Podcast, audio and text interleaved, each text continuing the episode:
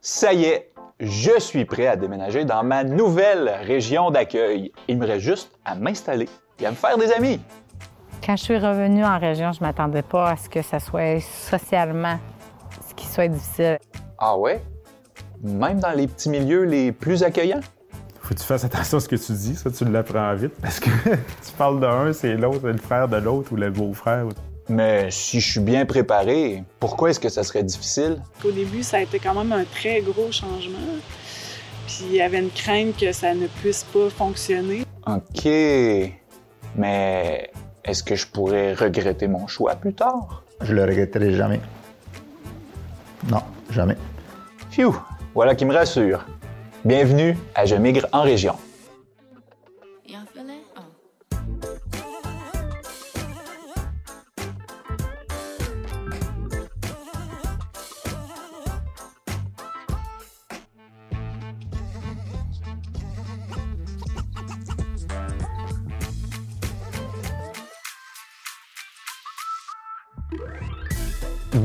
Bonjour, je m'appelle Francis Pelletier et je suis vraiment content de vous retrouver aujourd'hui pour parler pas juste des beaux côtés magiques de la vie en région, mais bien des défis auxquels on va être confronté tôt ou tard dans notre vie de néo-ruraux. Avec moi pour en parler, Léla Perrault, agente Place aux Jeunes de la Matapédia. Salut Léla. Salut Francis. Ça va toujours aussi bien? Oui. J'espère, j'espère. Léla, dans un précédent épisode, euh, tu nous avais parlé que les principales raisons, la principale raison qui poussait les gens à s'intégrer en région, à changer de milieu, c'était généralement le désir d'améliorer leur situation. On s'entend que si on fait un move comme ça, il faut qu'il y ait du bénéfice au bout. Assurément. Euh, on peut donc supposer que c'est le cas avec la majorité des gens qui arrivent dans la MRC de la Matapédia. Et comme pour tous les migrants, euh, quel qu'il soit, d'où est-ce qu'il soit, euh, c'est pas seulement une partie de plaisir. Hein? Il va y avoir des défis à surmonter.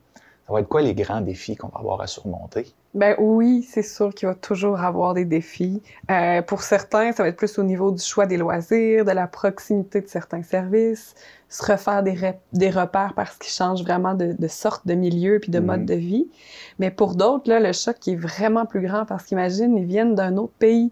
Peut-être que mhm. c'est au niveau de la langue qu'il va falloir qu'il va falloir qu'ils reprennent à, comprendre. Dans le fond, on parlait de on parlait des, des, expressions, mais la langue à la base, des fois, c'est faut, faut l'apprendre pour certains. Euh, puis d'autres, ben au niveau de la culture aussi, toutes les, les, les repères culturels sont à sont à changer. Mhm. Dans le fond, tu sais, comme pour toi ou moi, qui venait d'ailleurs au Québec, c'est beaucoup plus simple de s'adapter à la culture, on va dire, euh, catholique et euh, francophone québécoise. Euh, que quelqu'un qui viendrait d'un autre pays, par exemple, comme c'était le cas de Aoré et Francesco. Euh, on va les écouter, ces deux-là, parce qu'ils ont eu à, apprendre le français à leur arrivée. La langue, c'est quand même une grosse barrière hein, quand on ne maîtrise pas la langue de notre lieu d'accueil. Puis même si leur conjoint était québécois, euh, c'est quand même tout un défi pour ces deux-là. La première était, elle est catalane d'origine et Francesco, lui, est italien. On écoute ça. Au début, comme je ne sortais pas parce que je travaillais à distance, euh, puis euh, mon français n'était pas assez bon pour vraiment sortir, euh, j'ai forcé à mon copain à parler en français à la maison. Auré Adèle. Alors j'étais comme qu'il faut vraiment qu'on parle en français à la maison parce que sinon je ne le pratique pas assez puis je ne vais pas être assez bonne pour me sentir à l'aise pour parler aux autres. Puis ça s'est fait graduellement. Là, juste ça, ça a permis de, me sentir plus à l'aise. Alors après, quand on allait euh, jouer au curling, mais dans la table, je comprenais de plus en plus, même s'il y avait du monde qui marmonnait, puis ça, c'était dur, mais très progressif. Puis le monde sont très compréhensibles aussi. Puis ils vont jamais chialer parce que tu parles mal le français. Moi, j'ai trouvé, en tout cas, je m'ai jamais trouvé euh, brusqué ou que personne se plaigne parce que mon français n'est pas assez bon. Là, tout le monde essayait vraiment de me comprendre, puis poser des questions. Hein, qu'est-ce que tu veux dire? Ou j'ai pas compris. Puis j'essayais de répéter ou retourner euh, la, phrase d'une autre façon pour qu'ils comprennent.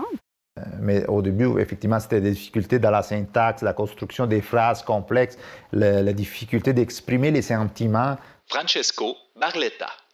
Donc, à l'âge où j'étais rendu presque 30 ans, ben, tu ne veux pas seulement euh, euh, jouer aux échecs, tu veux aussi exprimer tes sentiments, ton état. Et ça, c'est difficile au début. Quand quelqu'un parle, puis tout d'un coup, parle bien normalement, puis tout d'un coup, là, il sort un mot comme crabe. Tuitienne Nguyen Dang. Ben, nous autres de Québec, on dit pas crabe, fait qu'on dit crabe, donc là, wow, ça fait comme un. Ah oui, ça c'était drôle. Ça, ça graphine, je sais pas, ça fait comme bizarre. Pour nous Ou autres, euh, balanciné, tu sais, des termes comme ça, là, que, voyons, c'est quoi ça?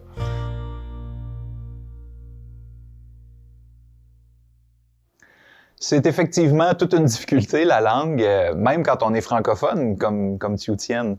Euh, c'est pas toujours évident de s'habituer à l'accent si on vient d'ailleurs, dans la francophonie, et même aux expressions si on vient d'ailleurs au Québec. En tout cas, moi, qui, une expression qui m'a euh, qui m'a marqué, si on veut, quand je suis arrivé ici, euh, j'essayais d'expliquer la différence dans un cours d'anglais entre maybe puis perhaps. En fait, qui veulent dire les deux peut-être, c'est deux synonymes. Puis euh, il y a une étudiante dans la classe qui me dit Ah, c'est pareil comme euh, peut-être puis ben manque. Mais moi, j'avais jamais entendu ça, ben manque. Fait que je sais pas, il faudra m'expliquer la différence entre les deux.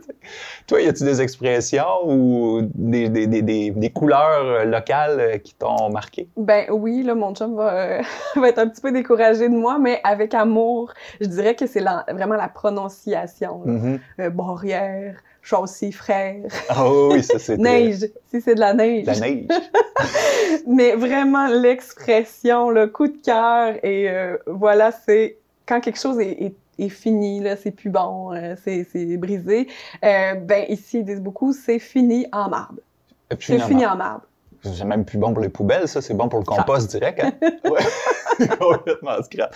Ça donne vraiment la couleur euh, au, dans le, le parler d'une région, là, c'est... Moi, j'adore ça. C'est, vivant, la, la, la langue. Il y, a, une autre chose qui est vraiment indissociable des régions, c'est le fait que les petits milieux sont souvent tissés très serrés. Et euh, ça peut avoir des conséquences, pour des nouveaux arrivants.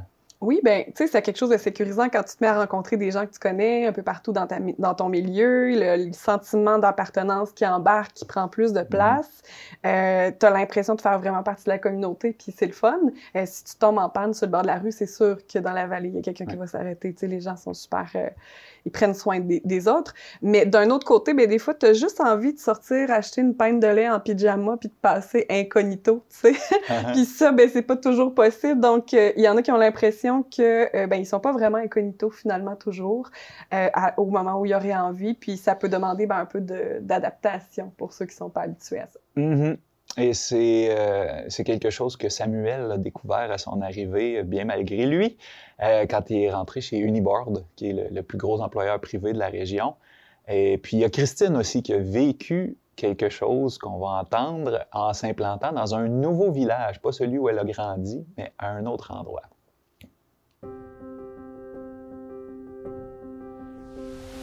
Mais tu sais, au début, euh, je connais personne, c'est un peu drôle. Là. Samuel Barabé. Fait que euh, chez Uniboard, euh, dans la, la, grosse usine de Sébec, c'était un peu aussi comme une famille. Tout le monde se connaît. Euh, ils font pas juste se connaître, ils ont tous des liens familiaux. Fait que là, ça faisait bizarre. Là. Moi, je, je, me faisais tout le temps avoir. Euh, faut que tu fasses attention à ce que tu dis. Ça, tu l'apprends vite. Parce que tu parles d'un, c'est l'autre, c'est le frère de l'autre ou le beau-frère. Ben, le défi a été de connaître tout le monde. C'est parce que c'est Tipir, puis c'est Tinam, puis c'est un tel, puis c'est toute parenté. C'est le frère à l'autre qui est l'autre, qui est ici, qui est ça. Fait que je te cacherai pas que... Puis là, le monde, ça dit salut. Mais là, tu dis bonjour, tu sais, mais... Christine Lavoie. Eux autres, ils savent t'es qui, tu sais, par rapport à la blonde à François, mais là, toi, tu sais pas, pendant tout qui, qui, qui, là, tu sais, ça fait six ans, puis je, cherche en gros, tu vas me parler d'un tel, puis je suis comme, attends un peu, là, tu sais.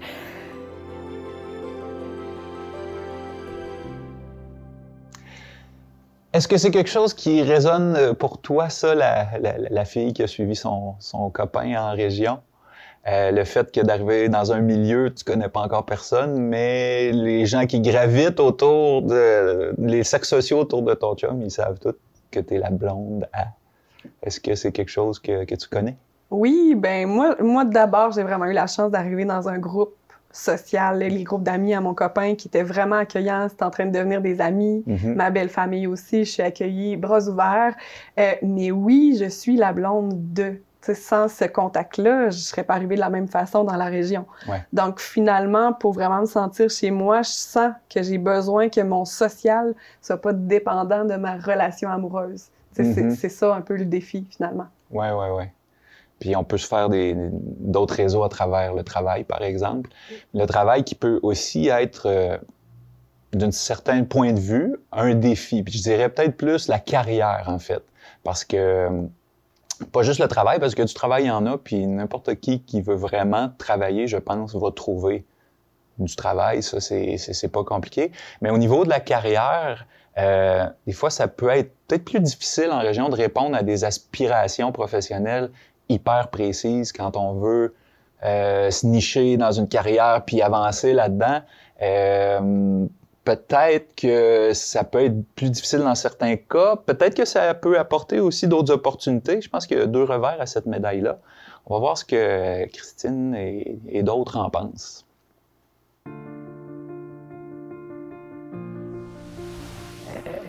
Faut pas t'attendre à avoir une carrière professionnelle euh, exemplaire. je veux dire, par rapport à ce que. Moi, je, veux dire, j'aurais voulu me spécialiser en autisme. C'est peut-être pas ici que le cheminement. Fait que, effectivement, ceux qui reviennent en région pour euh, professionnels, on peut vite stagner ici, là. Tu sais, dans la vallée à Amqui, là, je veux dire, euh, souvent, quand tu veux percer, il faut aller un peu plus à Rimouski, mais il y a plein de gens qui font Amqui et Rimouski, là. Tu sais, fait que, il y a- c'est ça, je dis, tu sais, il y a du monde à Québec qui font une heure et demie de route cul à cul, tu sais. Faire une heure et demie de route euh, pour aller à Rimouski, tu sais, ça se fait. C'est ça, c'est sûr qu'en étant ici, euh, j'étais comme plus isolée. Maude Blais. Il y a une autre céramiste que je connais à Matane, que je suis allée rencontrer, euh, tout ça, mais elle, elle fait plus boutique, c'est différent un peu ce qu'elle fait. là. Puis euh, c'est ça, fait que je me suis pas mal débrouillée par moi-même pour apprendre tout ça. Ouais. Personnellement, c'est plus avec euh, le COVID que ça m'a vraiment manqué parce qu'on avait toujours des amis qui venaient. Euh, l'été, on a quand même beaucoup de visites. Il y a des gens qui passent faire le tour de la Gaspésie, qui arrêtent de nous voir. Fait que ça, c'était plaisant tout ça. Mais là, ça fait deux étés qu'il n'y a pas grand monde Ouais. qui vient nous voir. euh. Voilà, c'était c'était un petit peu mieux. Fait que là, ça, ça a été plus difficile parce que, euh, comme que Maud disait, là, euh, c'est culturel. Là, Euh, culturellement, là, euh, c'est c'est un peu plus limité, là, l'offre. et, euh, Puis juste euh, des discussions aussi, qu'on peut avoir là, tu sais, entre collègues. Pierre Durette. À Montréal, c'était, on avait juste Maud comme moi. On n'était pas des mêmes bâtisses, dans le même quartier même. Mais c'est tout le temps que des ram- une place où ce que beaucoup de, de- d'artistes se réunissaient, euh, avaient des ateliers là. Fait que va avoir des discussions euh, qui vont au cœur du sujet rapidement, là, sans expliquer euh, tout qu'est-ce qu'on fait là, dans le fond, là, pour arriver à la finalité que ça fait l'effet palmolive. Là. C'est un genre que tu parles puis que ça fait comme une. Chut, Tout le monde fuit. tu parles puis là tu fais ah, ok ouais c'est vraiment pas intéressant. C'est sûr que la pratique médicale est vraiment, est vraiment plus le fun en région, là, pour nous autres, les médecins de famille. On est plus autonome, pas de spécialistes en région, euh, hormis les spécialités de base, donc on fait beaucoup, beaucoup de choses qu'on ferait pas en ville. Euh, donc ça, c'est comme, euh, comme plus stimulant au niveau intellectuel. Mm.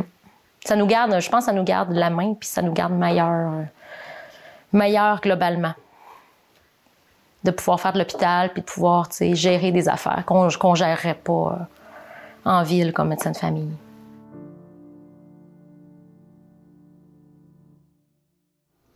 Ouais, ouais.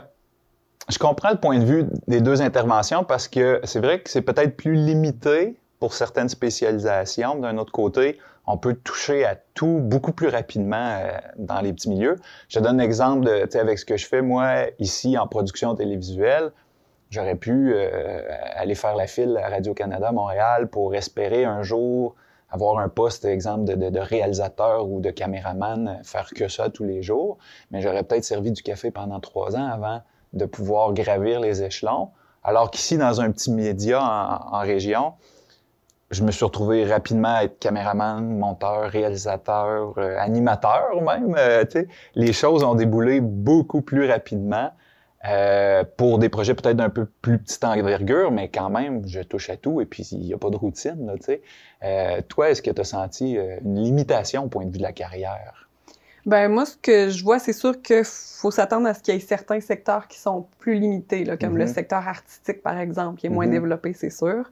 Euh, mais il y a aussi tellement de, plein de belles opportunités à saisir, puis l'énorme avantage de pouvoir, comme tu disais d'ailleurs, accéder à des postes qui seraient pas nécessairement ouverts en ville ou qui seraient moins accessibles parce qu'il y a plein de monde déjà qui envoient leur CV puis qui sont peut-être plus qualifiés au niveau académique. Mhm. Donc, des fois, tu as la chance de- déjà de te rendre dans une entrevue, donc de, de faire valoir ton point Ouais. plus facilement. Euh, c'est donc très relatif, mais somme toute, à somme toute assez positif, je dirais. Ouais. Euh, Il y a vraiment de la place dans la Matapédia pour partir des projets aussi. Tu Ouais. sais, si t'as la fibre entrepreneur, mais il y a de la place.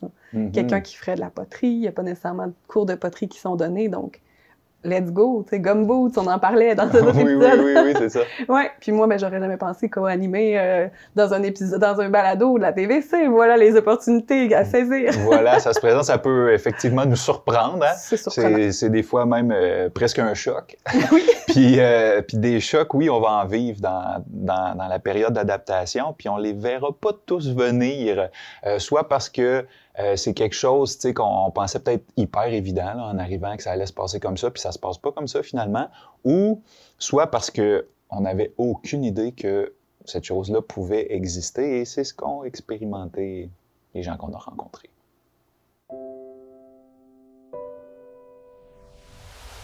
Quand je suis revenue en région, je m'attendais pas à ce que ça soit socialement ce qui soit difficile. Et tu sais, je suis pas une femme qui a de la misère à, parler. Tu sais, je, suis quand même une fille qui, fait du sport. Tu sais, je bouge beaucoup. Fait que je m'imagine que quelqu'un qui arrive ici, qui connaît pas de monde, tu sais, que ça doit être euh, un, autre, un autre, euh, tu sais, un autre step. Parce que, tu sais, le- le- les gens sont sociaux, les gens sont... Mais les gens sont occupés. Les gens ont toutes leurs choses. Puis moi, j'arrive avec une déconnexion totale.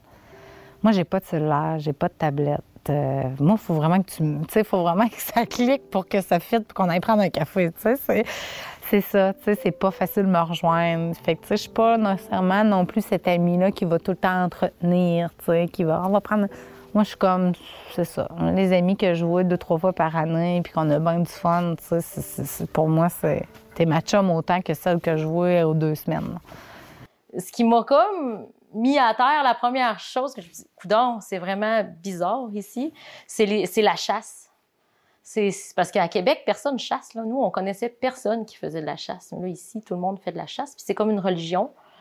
Puis euh, je m'en étais rendu compte, mais là, c'est la journée où quelqu'un était très, très malade à l'hôpital, puis euh, voulait pas rester à l'hôpital, puis voulait absolument quitter, quitte à mourir dans le bois, que là, je me suis dit, OK, c'est spécial ici, la chasse, une valeur spéciale. C'est pas juste. euh, c'est pas juste on va à la chasse pour le fun, c'est sérieux ici. Fait que ça, ça, m'avait comme vraiment marqué. Je m'en rappelle encore.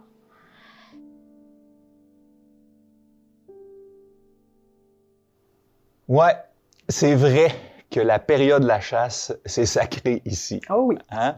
C'est le pire moment de l'année pour aller faire son épicerie.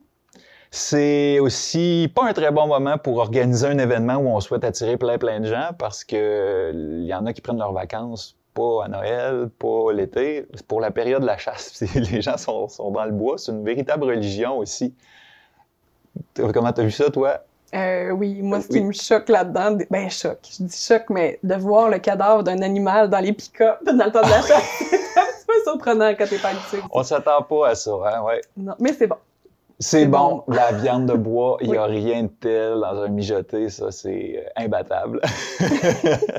ça, puis aussi, tu sais, le, le- le- je peux comprendre aussi le- la paix que ça peut être d'aller une semaine dans le bois, puis là, il n'y a plus rien qui compte que d'être là-bas. Tu sais, ça, Mm. c'est, c'est un petit moment magique, mais que vous découvrirez peut-être en venant, en venant l'expérimenter par chez nous.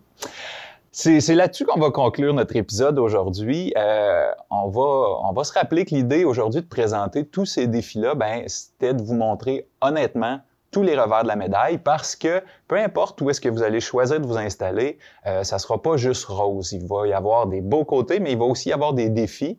Et peu importe le milieu qu'on va avoir choisi d'habiter, la meilleure façon de se préparer, ben, c'est d'en parler, puis c'est d'échanger avec les gens qui sont autour de nous, avec les ressources qui sont disponibles. Parce qu'en bout de ligne, la décision qu'on va prendre, ben, ça va être la meilleure, comme ça a été le cas pour les intervenants qu'on a entendus aujourd'hui puis dans les derniers épisodes. Donc, euh, je vais laisser le mot de la fin à, Francesco, euh, qui va assurément savoir vous, vous donner espoir, vous rassurer malgré toutes les embûches qu'on peut rencontrer. Je vous dis à la prochaine pour le dernier épisode du balado de la série, où est-ce qu'on va vous proposer tous nos meilleurs conseils pour une migration euh, réussie. À bientôt, Léla. À bientôt.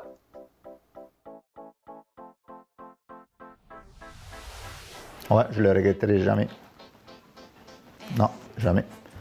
Moi, je, je considère ça comme une deuxième renaissance. C'est ma deuxième vie ici. euh, et euh, je ne le regrette pas parce que ce qui s'est produit dans tous ces 15, 16 ans, euh, je l'aurais jamais fait, je pense, en Italie. Je peux pas le prouver, mais je pense que je, le, je j'aurais pas tout fait ce qu'on a fait ensemble, parce que c'est pas juste moi, c'est tout, tout ce qui est, qui est venu avec, avec ma famille. Euh, non, je pense que je le regretterai jamais.